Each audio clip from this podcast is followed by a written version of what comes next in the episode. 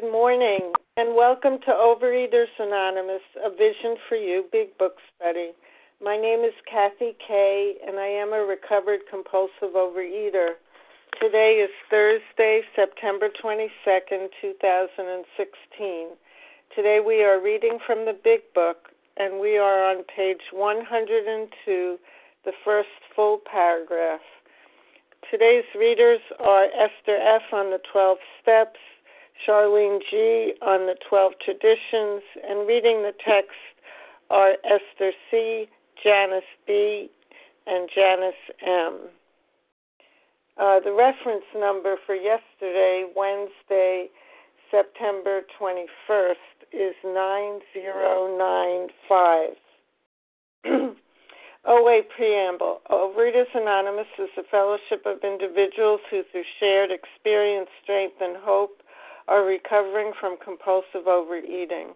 We welcome everyone who wants to stop eating compulsively. There are no dues or fees for members. We are self-supporting through our own contributions, neither soliciting nor accepting outside donations. OA is not affiliated with any public or private organization, political movement, ideology, or religious doctrine. We take no position on outside issues.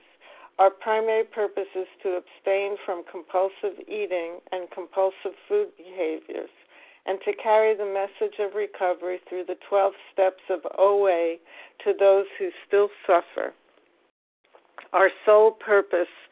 OA's fifth tradition states each group has but one primary purpose, to carry the message to the compulsive overeater who still suffers. At A Vision for You Big Book Study, our message is that people who suffer from compulsive overeating can recover through abstinence and the practice of the 12 steps and 12 traditions of Overeaters Anonymous. I will now ask Esther F. to read the 12 steps of Overeaters Anonymous. Good morning, all. It's Esther F., a recovered compulsive overeater from just outside Cleveland. The 12 steps. Number 1, we admitted we were powerless over food, that our lives had become unmanageable. Number 2, came to believe that a power greater than ourselves could restore us to sanity. 3, made the decision to turn our will and our lives over to the care of God as we understood Him. 4, made a searching and fearless moral inventory of ourselves. 5, admitted to God, to ourselves, and to another human being the exact nature of our wrong. 6, we're entirely ready to have God remove all these defects of character. 7, humbly ask Him to remove our shortcomings. 8, made a list of all persons we had harmed and became willing to make amends to them all. 9, made direct amends to such people wherever possible, except when to do so would injure them or others. 10, continued to take personal inventory, and when we were wrong, promptly admitted it. 11, sought through prayer and meditation to improve our conscious contact with God as we understood Him, praying only for knowledge of His will for us and the power to carry that out. And 12, having had a spiritual awakening as a result of these steps, we try to carry this message to compulsive overeaters and to practice these principles in all our affairs. Thank you for letting me do this, and I pass. Thank you, Esther F. And I will now ask Charlene G. to read the 12 traditions of OA. Good morning, Kathy. This is Charlene G. from Idaho. Here are the 12 traditions. 1, our common welfare should come first. Personal recovery depends upon OA unity. 2, for our group purpose, there is but one ultimate authority, a loving God, as He may express Himself in our group conscience. Our leaders are but trusted servants. They do not govern. 3, the only requirement for OA membership is a desire to stop eating compulsively. 4, each group should be autonomous, except in matters affecting other groups or OA as a whole. 5, each group has but one primary purpose, to carry its message to the compulsive overeater who still suffers. 6, an OA group ought never endorse, finance, or lend the OA name to any related facility or outside enterprise, lest problems of money, property, and prestige divert us from our primary purpose. 7, every OA group ought to be fully self-supporting, declining outside contributions. 8, Overeaters Anonymous should remain forever non-professional, but our service centers may employ special workers. 9, OAS ought never be organized, but we may create service boards or committees directly responsible to those they serve. 10, Overeaters Anonymous has no opinion on outside issues, hence the OA name ought never be drawn into public controversy. 11, our public relations policy is based on attraction rather than promotion. We need always maintain personal anonymity at the level of press, radio, films, television, and other public media of communication. 12, anonymity is the spiritual foundation of all these traditions, ever reminding us to place principles before personalities. Thanks, and I pass. Thank you very much, Charlene G. How our meetings work. Our meeting focuses on the directions for recovery described in the Big Book of Alcoholics Anonymous. We read a paragraph or two from the literature, then stop and share on what was read. Anyone can share, but we ask that you keep your sharing to the topic and literature we are discussing, and that you keep your share to approximately 3 minutes. Singleness of purpose reminds us to identify as compulsive overeaters only. Our abstinence requirement for moderators is 1 year, and for readers is 6 months. There is no abstinent requirement for sharing on topic. This meeting does request that your sharing be directly linked to what was read. We are sharing what the directions in the Big Book mean to us. To share, press star 1 to unmute. Once you are done sharing, let us know by saying pass, and then press star 1 to mute your phone. In order to have a quiet meeting, everyone's phone except the speaker should be muted. Today we resume our study of the Big Book on page 102, the first full paragraph that begins, "Why sit with a long face?" And Esther C. will read 2 focusing comments on the second paragraph. Please go ahead, Esther. Thank you, Kathy. Good morning, my friends. My name is Esther C., and I'm a recovered compulsive overeater from Canada, also currently in New Jersey. Why sit with a long face in places where there is drinking, sighing about the good old days? If it's a happy occasion, try to increase the pleasure of those there. If a business occasion, go and attend to your business enthusiastically. If you are with a person who wants to eat in a bar, by all means go along. Let your friends know that they are not to change their habits on your account. At a proper time and place, explain to all your friends why alcohol disagrees with you. If you do this thoroughly, few people will ask you to drink.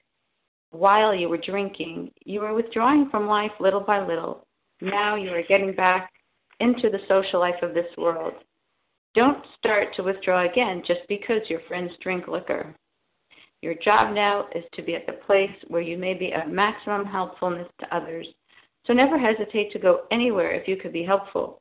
You should not hesitate to visit the most sordid spot on earth on such an errand. Keep on the firing line of life with these motives, and God will keep you unharmed. So again, my name is Esther C., and I'm a recovered compulsive overeater. And I've been hearing a lot of meaningful shares on, these previous paragraphs the last couple of days. And my experience has really been the same as the others, in that I can attend social functions, etc., and the food no longer distracts me. But I found that I continue to grow even more than that. Thank God, it doesn't end with, not being talked to or called by the food. And what I mean is that I'm less and less distracted by me, by myself.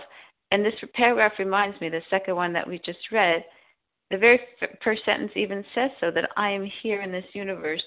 And right now, specifically, wherever I am, in whatever social gathering, I'm here to be of maximum helpfulness to others. So if I remain spiritually fit and God-centered, then I could be thinking of others instead of worrying about whether I'll be noticed or not, or whether the conversation will be exactly to my liking and interesting, or, whether people will recognize me, whether I look good or not. Instead of being distracted by me, I could position myself to help others. And this applies not only to social functions, This could apply to me when I'm attending a house of worship. This could even apply when I attend OA conventions and retreat, right? Even at a place like an OA retreat where the whole point of gathering is to carry the message, my self-centered thinking could lead me to focus on who I'm going to talk to and who I'm going to sit with and who's going to remember me and am I making a good impression and do I like my room and are the accommodations to my liking? I mean, and on and on. That's where my head could go unless I remain spiritually fit. So for those of you on the line that are starting to worry that all this helpfulness to others translated to a very boring life, I'll again share my experience, and that is that even, you know, that when I work to be a lantern and to carry my higher power's light, that life not only has turned food into a non-issue for me in these places, but it's allowed me to help others to carry the message, and it's given me a rich life that is deeply satisfying. And with that, I'll pass. Thank you. Thank you, Esther C. I would like to share on the second paragraph that Esther read. Nessa R. It's Larry. I think I heard Nessa R. and Larry K. And who else? I'm sorry. Shannon F. Shannon S. There was someone before you, Shannon, who I couldn't get. Vasa O. Vasa O. Anyone else? Tina S. Tina S. Okay, why don't we start with those? So I have Nessa R., Larry. Phoebe B. I'm sorry, who is that? Phoebe B. Phoebe B? Yes. Okay, I got you, Phoebe. Okay, so we have Nessa R., Larry K., Shannon F., Vasa O., Tina S., and Phoebe B. Please go ahead, Nessa. Thank you. Good morning, Vision for You. It's Nessa R., recovered in Toronto, Canada. Explain why we eat the way we eat. That's one of the reasons that, or one of the excuses, rather, that kept me from doing what I needed to do to recover. And it's an excuse that I hear often amongst sponsees and other people that I talk to. You know, we don't want to be different. We don't want to arouse questions. We don't want to be singled out, by eating differently or not eating at all, at a function, at a meeting, at a gathering of friends, at a restaurant, etc. But, I find nowadays, the culture is such that we are so sensitive to all sorts of allergies. There's peanut allergies and gluten allergies and all these things. It's you can't avoid it, and it makes it so much easier for us to explain, why I'm eating the way I'm eating. All I have to say is, I just have food sensitivities, or I have lots of food allergies, and it stops right there. Like, I have not met one person to whom I've said I have food allergies who has pushed me to eat differently. We said, oh, don't worry about your allergy, just go to the dessert table. Never, ever, ever have I met somebody who told me that. And, I would say it's such a boon to recovering compulsive overeaters and to recovered compulsive overeaters, because we no longer have to feel that we are the odd man out or we are a freak of nature or anything like that, because so many people have allergies. We don't have to disclose what the nature of the allergy is. I mean, and there'll be some people who will ask, what are your allergies? What are you allergic to? And we can just say, I'm allergic to sugar and flour, and people will assume, gluten, and it'll be the end of that. I've never, ever been pressed beyond that point. So there's no excuse anymore to really not take care of ourselves, take care of our abstinence, take care of our recovery. As I've shared on this line many times before, I very rarely, I cannot even think in the past year or two, whenever I have eaten at a function, I bring my food, I eat it in my car, or I eat it in the hallway, or I eat before I even leave my house. And then at the function, I can just concentrate on what's going on. If it's a meeting, I can concentrate on what people are saying. if it's a wedding, or a celebration, that type of a party occasion, I can just celebrate and dance with everybody else and not worry about when the dinner's going to be served. If I'm going to a restaurant, I can just talk to my friends or my family and not, be concerned that the food's taking too long or am I going to get enough, anything like that. And it's just wonderful. And it's just such a much better way to live, and there's no excuses anymore. And with that, I pass. Thank you, Nessa R. And a gentle reminder to everyone that our comments are to be focused on the second paragraph that we read. Larry K., please go ahead. Hi, Kathy. Good morning. Thanks for your service. Larry K., recovered compulsive overeater. So, it says your job now is to be at the place where you may be of maximum helpfulness to others. Being of service to others is critical for me to the continued growth and maintenance of my spiritual condition. It's something that I have to do every day. And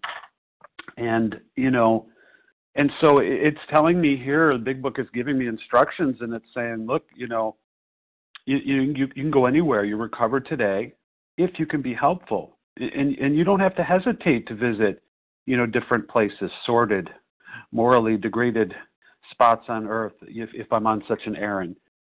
Now, I mean, I don't, walk in necessarily to a crack den or some sort of abandoned home, although I probably could, but I go other places, even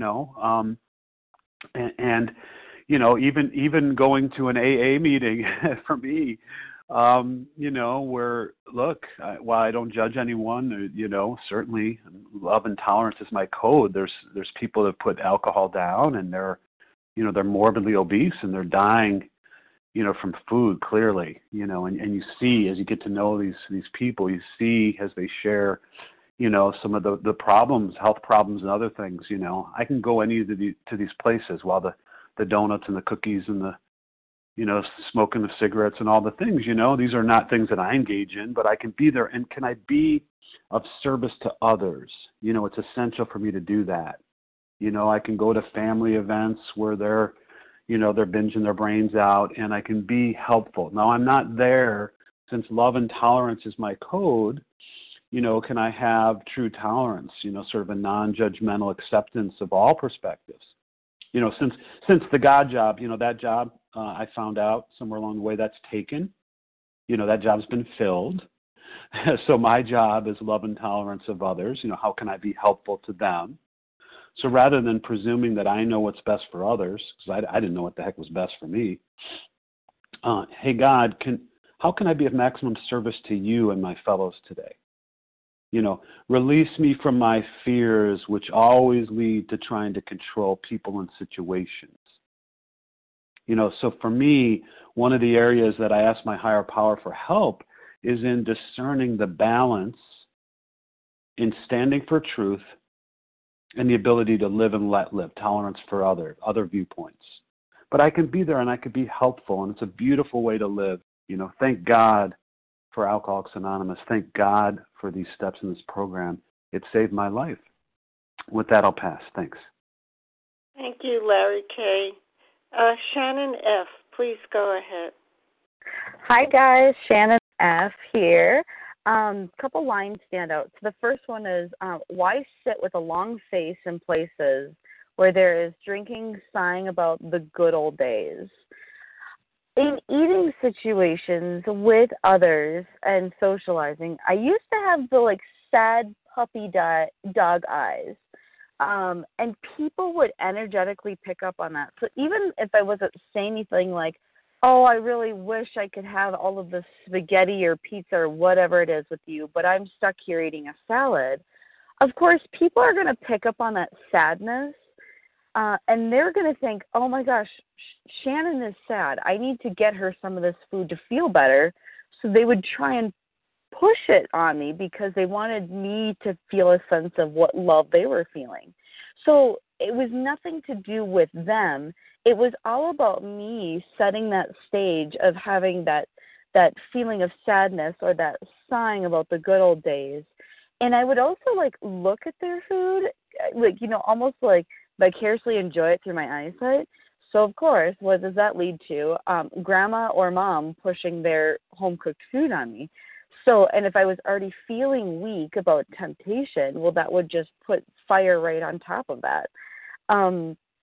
So the next line that comes out was, let your friends know they are not to change their habits on your account. When I started early on in getting abstinent, of course, I became the health educator, health Nazi. So if I'm eating a salad, everyone else should be eating a salad, or I should be telling them all these tips about how they should eat this healthy food. And really the underlying thing of all that was control, wanting to try and feel control by changing others so I could feel good about myself. Now, what I do is instead of looking at their food or feeling sad, I look these people in the eyes, and I really try and look into their soul.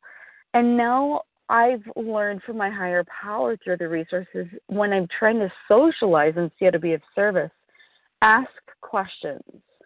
And ask questions other than the food. Ask questions about, like, so what is going on in their life? What are you passionate about in your business? What makes you love being a mom? These are questions that really get towards what I think is really the essence of life. But it gave me something to fuel the spirituality of social connection versus being stuck in the consciousness of food while we're out to eat. You know, I found that God wanted me to just celebrate and give them love for what they're eating and give love to myself for what I'm eating. So, you know, great, Mom. I'm so glad you can have this mocha chocolate latte smothered in graham cracker, whatever it is. Like, that's awesome, Mom. I'm glad your pancreas can handle it. Mine can't, and my brain can't either. And I'm grateful that my brain can't, because that gives me no excuse to put it in my body anyways. And then after I would say, no, do your thing, people. Eat what you like. I could celebrate what God gave me as abstinent food. And at first, my addict was like, I don't want to eat this abstinent crap. Like, I don't want to eat salad compared to this. But when I gave energy and focus to giving praise to what God has given me for the structure of my recovery on the food and also the mentality of it, my ease came in these situations, and I didn't feel as discomfortable. So I really had to just think of, you know, where my focus goes, my energy goes. So if I focus on giving praise for what I do have in these moments, then that grows. So I continue to do this, and I'm so grateful that this program has taught me those things and how to learn from those troubling situations. So with that, I pass. Thank you. Thank you, Shannon F. And Vasa O., please go ahead. Thank you. Good morning, everyone. Thank you, Kathy, for your service. And I am a grateful, recovered, compulsive overeater calling from Foxborough, Massachusetts.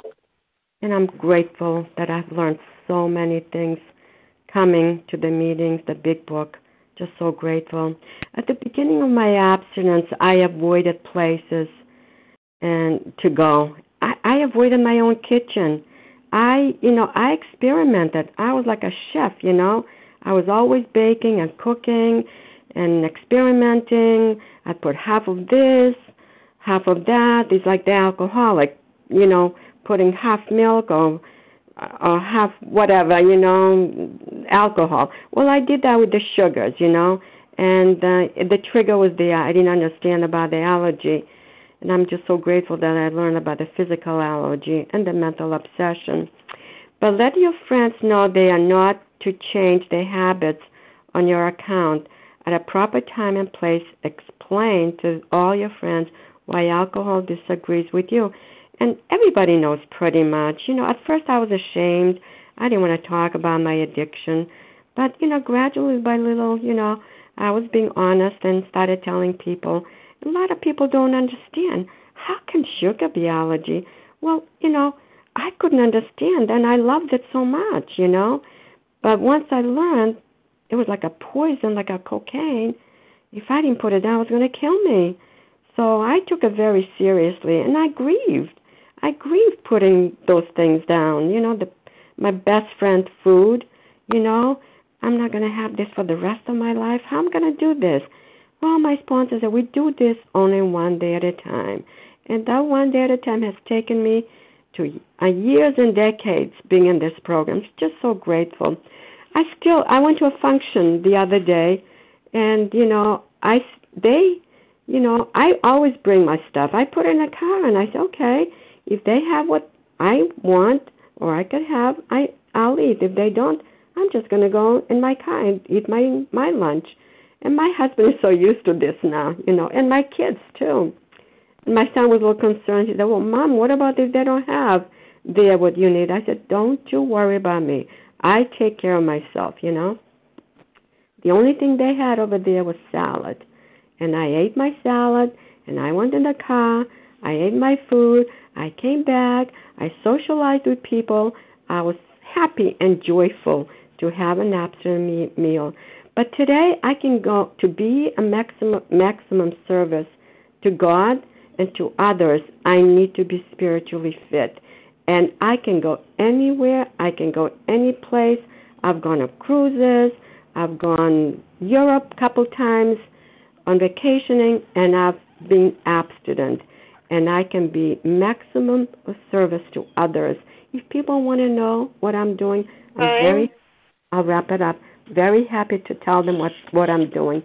Thank you for letting me share, and thank you for everybody share. And I pass.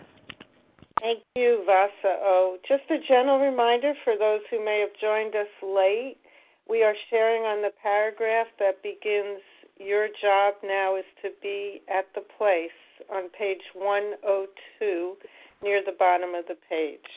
And Tina S., please go ahead. Thanks, Kathy, for your service. Tina S., compulsive eater, anorexic in Florida.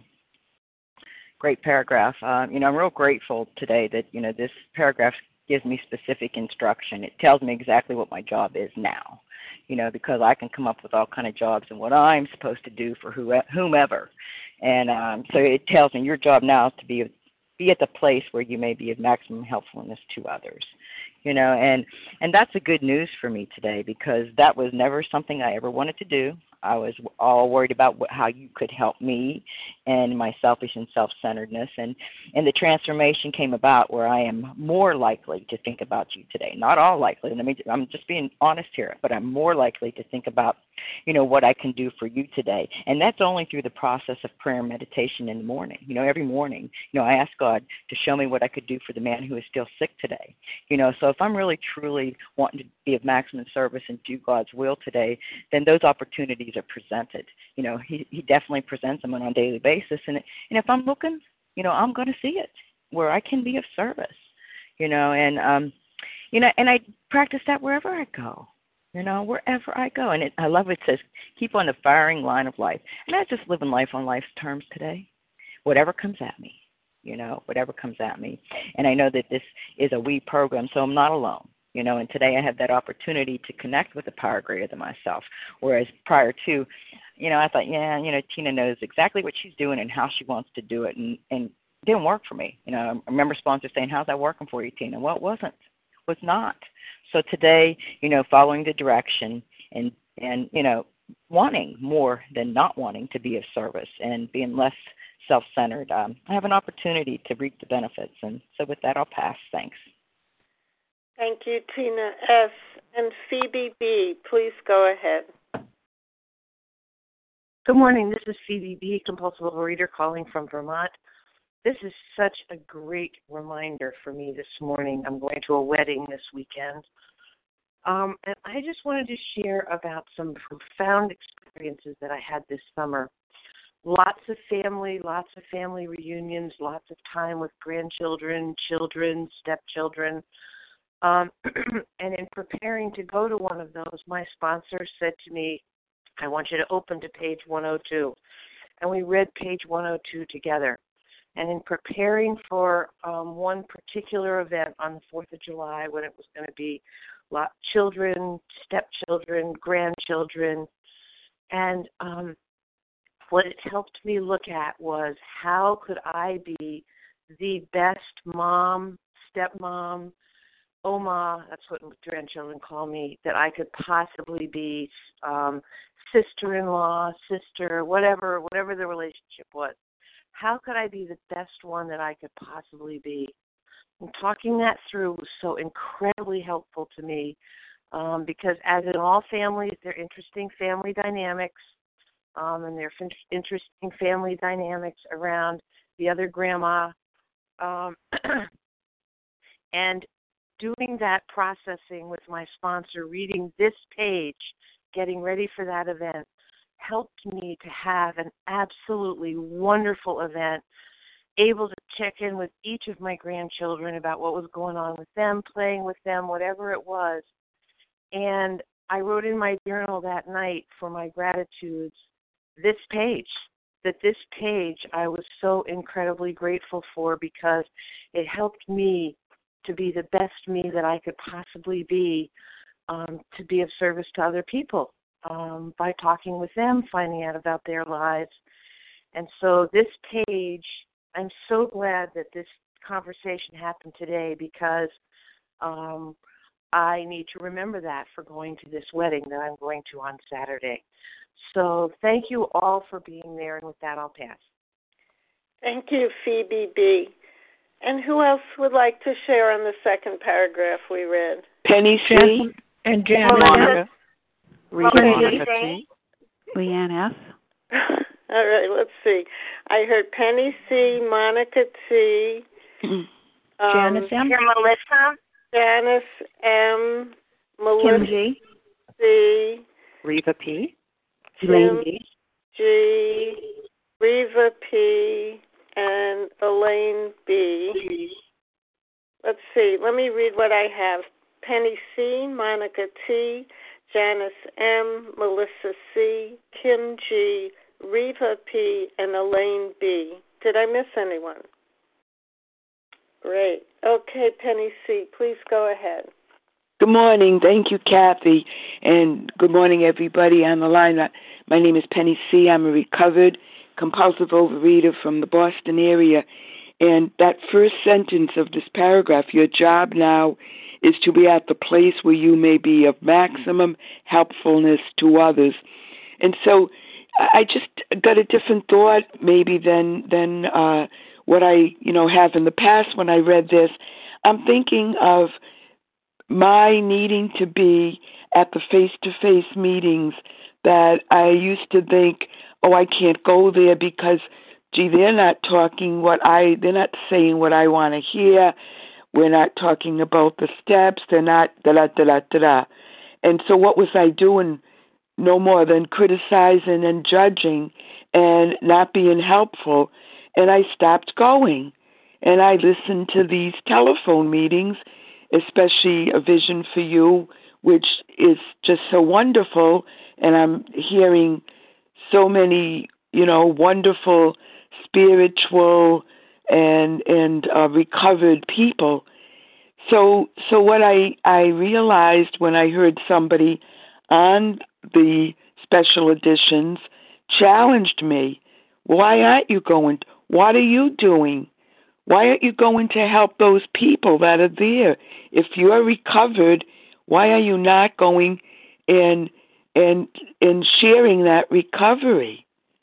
And so that's where I need to go, as well as all these other places, not just to the places where I can find a newcomer or somebody that, I can encourage to come to OA that may not know about it, but to the rooms where, I don't know about any of you, but I meet so many people in the rooms of OA who have been suffering for years, and they're still suffering, and they're still coming, and they're not getting it.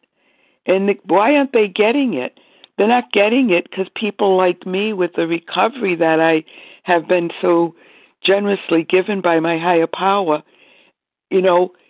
stopped going and stopped being there to encourage and to spread the hope that I know that I can do. I've got it, the gift.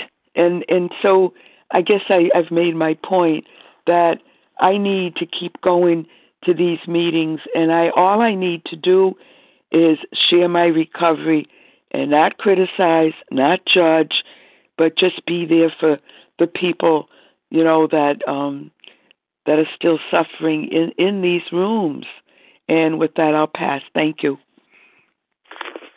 Thank you, Penny C. And Monica T., please go ahead. Good morning, Kathy. Good morning, everyone. My name is Monica T., and I'm a recovered compulsive overeater in Florida. Your job now is to be at a place where you may be of maximum helpfulness to others. You know, this is nothing new here, what they're saying to us here, being helpful. This underlying theme has been with us here from the very, very beginning of the Big Book, of being a help to others, being a help to others. It gets us out of ourselves. It gets us out of dark places. So, and, you know, what role has God assigned me to be in this world? And I'm going to take you back to page 68, paragraph 2. We are now on a different basis, the basis of trusting and relying upon God. We trust infinite God rather than our finite selves. We are in the world to play the role He assigns. And when we do that and humbly rely on Him, He enables us to match calamity with serenity. So no, so ask yourself, you know, what role have you been assigned to in this world? And we're being told here, and the book says our only aim, our only goal is to be helpful. But when we do that and we have that attitude, when Monica has this attitude, you know, who can I be a help to today? It gets me out of myself. You know, it helps me to get out of the dark places. You know, when I want to get on the hamster wheel or go down that little rabbit hole, it's, okay, Monica, love and tolerance is your code. What can you do to be a help for someone? It may be as simple as praying. But, what I get, God takes care of me. Keep on the firing line of life with these motives, and God will keep you unharmed. That's what the Big Book here is telling us. So with that, I will pass. Thank you. Thank you, Monica T. Janice M., please go ahead. Well, good morning again, Kathy K. My name is Janice M., and I'm a grateful, recovered, compulsive overeater. You know, I usually begin by saying that all the time, grateful, grateful, grateful. Well, this is my job now, to pay back. That's why I'm so grateful. I got a gift received from my higher power. So I've had a spiritual awakening. Those of us that have had a spiritual awakening and are in fit spiritual condition can now do payback time for my employer, because I've been only a servant. That's what the book promises, like Monica said. The only thing is, the promise is that I must carry this message. That's my job. That's my new job. I'm not a teacher anymore, maybe of the Big Book, but my job is to carry this message, no matter where I go, it says, to be at a place where I can be maximum helpfulness. If I'm in the food, and I'm not willing to do God's will, first of all, I wouldn't have the ability to even seek and do God's will if I'm not, recovered, really, because I'd be too interested in myself. I wouldn't be able to do this. So I can go anywhere. Doesn't matter where. It doesn't even matter what meeting I go, if I go on it doesn't matter, on the phone, at a face-to-face, out in the store. It doesn't matter. To carry this message, to be helpful. That's my job. That's God's job for me and for us who have had a spiritual awakening. That's my gratitude. If we're not carrying the message, if I don't carry this message, I might forget who I am, that I am still a compulsive overeater. So I have to keep this memory green in my, so to speak, because I can't forget where I came from. And, by carrying the message, we stay on the firing line so that we won't forget the type of eater and the type of person I was, with all my character flaws that still do come up. This is what it's saying to me. And then, you know, it says, keep on the firing line of life. And you don't have to worry, because this is a promise. God, your higher power, will keep you unharmed. You don't have to be afraid of going into face-to-face or coming onto this meeting or going to other meetings. I mean, you just bring the message so that we can remember who we are. And with that, I pass. Thanks. Thank you, Janice. Melissa C., please go ahead. Hi, good morning, Kathy. Good morning, everyone. It's Melissa C., recovered compulsive overeater in New York. And, you know, I was thinking about what does this sordid place mean for somebody who has a food addiction? Could it be bars and fast food restaurants and ice cream parlors? Definitely. But you know, the most sordid places for me is the teacher's room, you know, in my building. It's my own kitchen at times. You know, those have been the places of greatest danger where I've done the most harm. And but I have a, you know, a charge today, a job today to be useful. And so I can easily go into those places so long as I go with the with that charge in my mind. You know, I'm there to be of maximum help. And, you know, right now, I've shared before that I work in a very crazy atmosphere, and we're getting ready because our school is we're going to be audited by the state, and the state is coming in. And, you know, when I walk into the teacher's room, I have to be very careful. Am I going there to complain? You know, because for me, complaining is really close to binging. It starts off with looking for a little ease and comfort, a little, like, commiserating, but it's like putting my hand to the bag of potato chips, and it's really dangerous. And it grows, and the more I complain, the worse I feel. And then, you know, as people hear it said, food begins to look like a step up. And so, you know, but it also means that I can go into the teacher's room today without the intent of dumping my crap there, of complaining about my burden there, but offering, you know, to be useful, to be helpful, to have something positive to say. You know, and the miraculous thing about carrying God's, you know, will with us is I am useful to people today. You know, I know that in this school of crazy, I am one of the islands of serenity. I am someone that I'm proud of, that people can actually come to me without worry that I'm going to dump my crap on them, that I'm just going to lend a friendly ear. You know, and so I can go into the teacher's room, and yes, there is food there like you wouldn't believe, but if I'm not complaining, I don't want to eat it either. You know, and that's a beautiful gift. Thank you. With that, I'll pass. Thank you, Melissa C. Kim G., please go ahead. Okay. Good morning, Kathy. Good morning, all. My name is Kim G. Oh, I love this paragraph. You should not hesitate to visit the most sordid spot on earth on such an errand. Keep on the firing line of life and with these motives, and God will keep you unharmed. And I have to tell you, some of the most sordid spots on earth I encounter in many OA meetings. You know, I think of Dr. Bob when he was working with Sister Ignatia. And, you know, we talk about love and tolerance as our code, but Bob was real clear on what his role was, what his job was, as this was saying. And if somebody was just sitting there and he would, you know, not willing to do the work, he would tell Sister Ignatia, kick them out. They're just looking for a free meal and a cot. They don't really want to recover. You know, and we talk about the third tradition. I just want to read the first couple lines of the long form of the third tradition. It says, our membership ought to include all who suffer from alcoholism.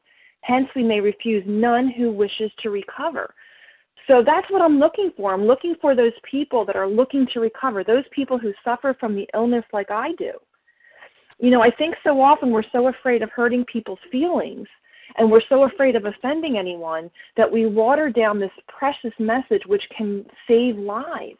And I have to ask myself, am I willing to stay on that firing line? Am I willing to tell the truth? You know, unfortunately, we have many meetings that are just content sitting in the disease. We have many meetings that are telling people to keep eating, work the steps, and God will teach you how to moderately eat your binge foods. That's not showing love and tolerance for others. That's showing love and tolerance for the disease, which is killing people. And I can use that saying as a loophole. So I'm looking at it. You know, I love the way that the steps and the serenity prayer say we. But our OA responsibility pledge is always to extend the hand and heart of OA to all who share my compulsion. For this, I am responsible. So I want to challenge people. Are you staying on the firing line? Are you willing to go in the sordid places? Are you willing to tell the truth that this book and our 12 steps say to us? You know, look at what you're doing, but look at what your meetings are doing. What are our meeting formats doing? Are they supporting disease? I know about you, but most of the meetings in my area don't even have abstinence requirements to lead meetings. You know, are we willing to tell someone the truth who is dying, or are we going to love them to death? You know, I think of this saying, you know, honesty without compassion is cruel. But compassion without honesty kills. It absolutely kills. So am I willing to be on that firing line? You know, we just had this wonderful Big Book weekend in South Jersey last weekend, and we're trying to capitalize it because people are disturbed and people are excited. So we're going to be having a 5-week Big Book study every Saturday in October where we're going to take people through that doctor's opinion through working with others. And we're going to tell people some hard truths, and we're going to search for those people who are not only suffering from this disease, but who want to recover, and that is my responsibility. I hope it is everyone else's. And with that, I pass. Thank you, Kim G. Reva P., please go ahead. Good morning. This is Reva P., grateful, recovered, compulsive overeater in Toronto. I love this line, be at the place where I can be of maximum helpfulness to others. And what's striking me today is how we're in step 12 and how it's really important that by the time I get here, I have done all the other steps in sequence outlined in the Big Book, because if I just read this now, for me, step 12, without having worked the previous 11 steps, would mean I decide how I'm going to be helpful. And I'm going to do this at the meeting, and I'm going to do this for my son, and I'm going to do such and such for my mother-in-law. Yay, I am helping everybody. What a great program person I am. But for me, getting to this point after working the steps and having this privilege and responsibility means I need to do the work that comes before. I need to remove the blocks, which are mainly resentment and fear. Then I need to access a higher power and ask and listen. What do you want me to do? Where do you want me to go? And it says where I can be of maximum helpfulness, as opposed to what I do. And I just have to be. Hello? Hello? Oh, I'm hearing a dial tone. Oh, yeah, there's some noise. Can everybody make sure that you're muted, pressing star 1? I'm sorry, Reva. Go ahead. No problem. So to be, I could never be. I could never be in my skin. I could never be with myself. But by the time I've gotten to step 12, not only can I be with me, but I can be with others.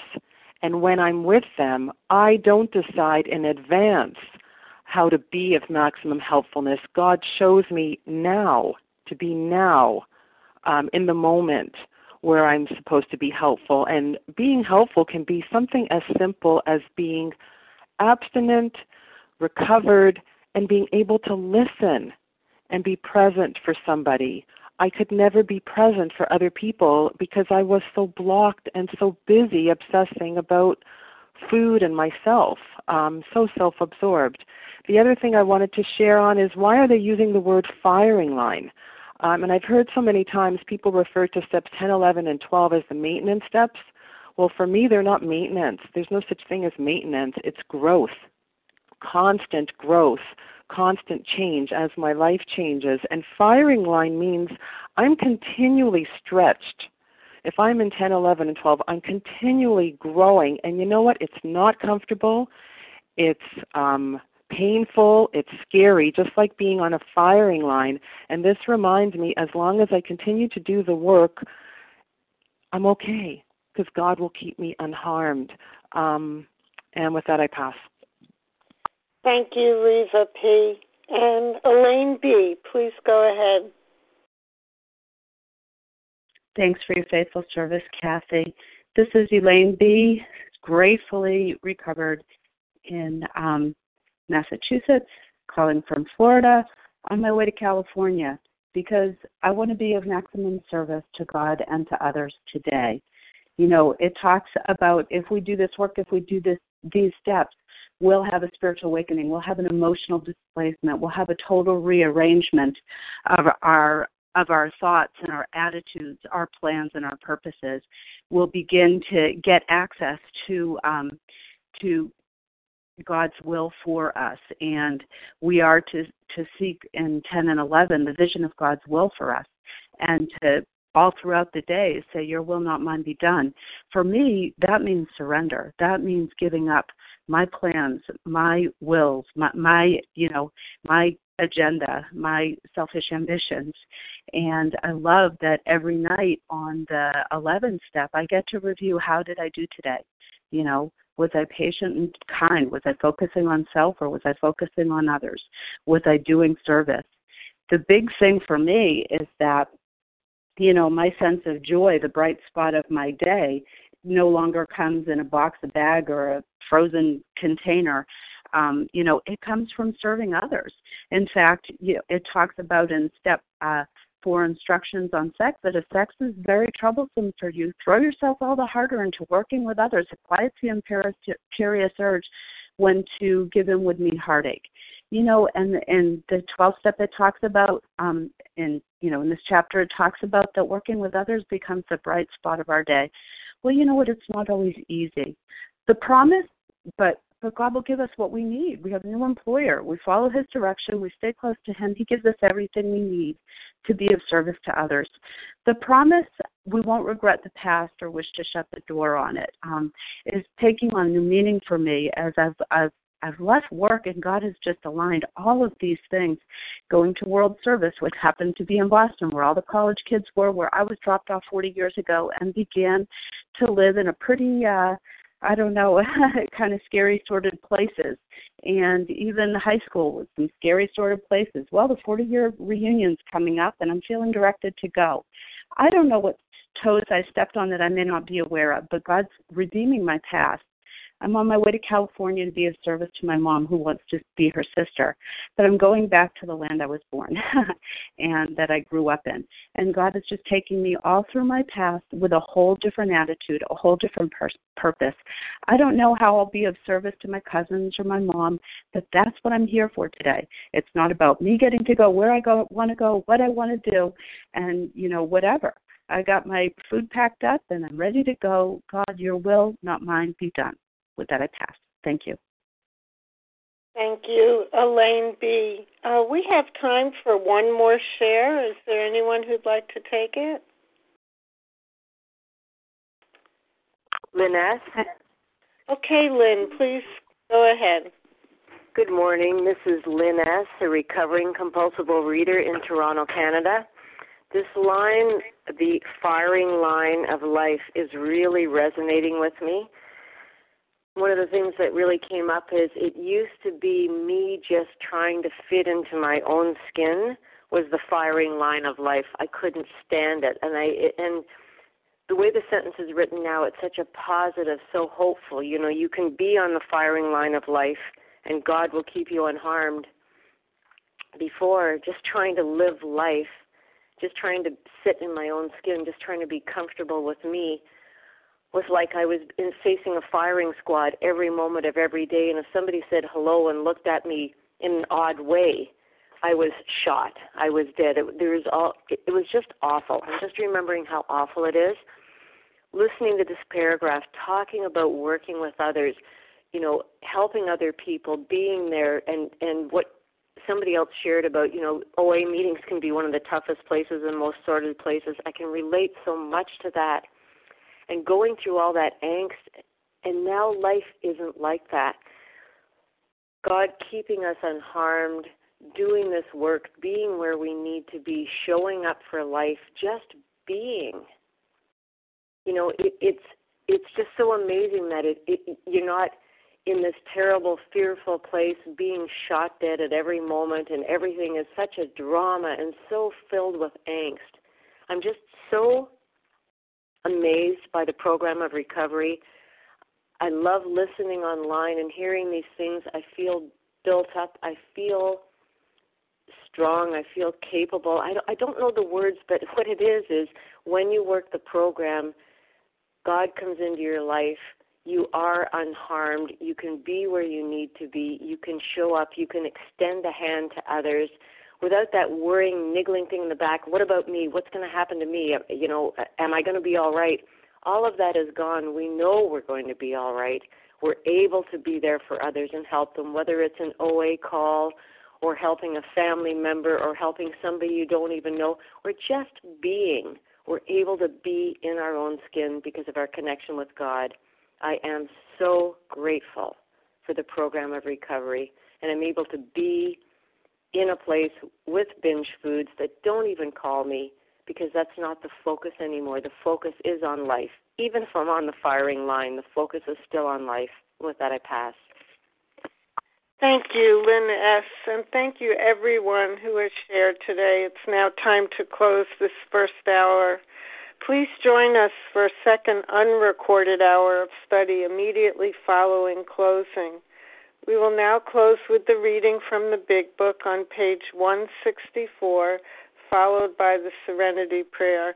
Janice B., would you please read A Vision for You? Our book is meant to be suggestive only on page 164. Thank you, Kathy. Good morning, visionaries. This is Janice B., recovered compulsive overeater in Vermont. Our book is meant to be suggestive only. We realize we know only a little. God will constantly disclose more to you and to us. Ask him in your morning meditation what you can do each day for the man who is still sick. The answers will come if your own house is in order. But obviously you cannot transmit something you haven't got. See to it that your relationship with him is right, and great events will come to pass for you and countless others. This is the great fact for us. Abandon yourself to God as you understand God. Admit your faults to him and to your fellows. Clear away the wreckage of your past. Give freely of what you find and join us. We shall be with you in the fellowship of the Spirit, and you will surely meet some of us as you trudge the road of happy destiny. May God bless you and keep you until then.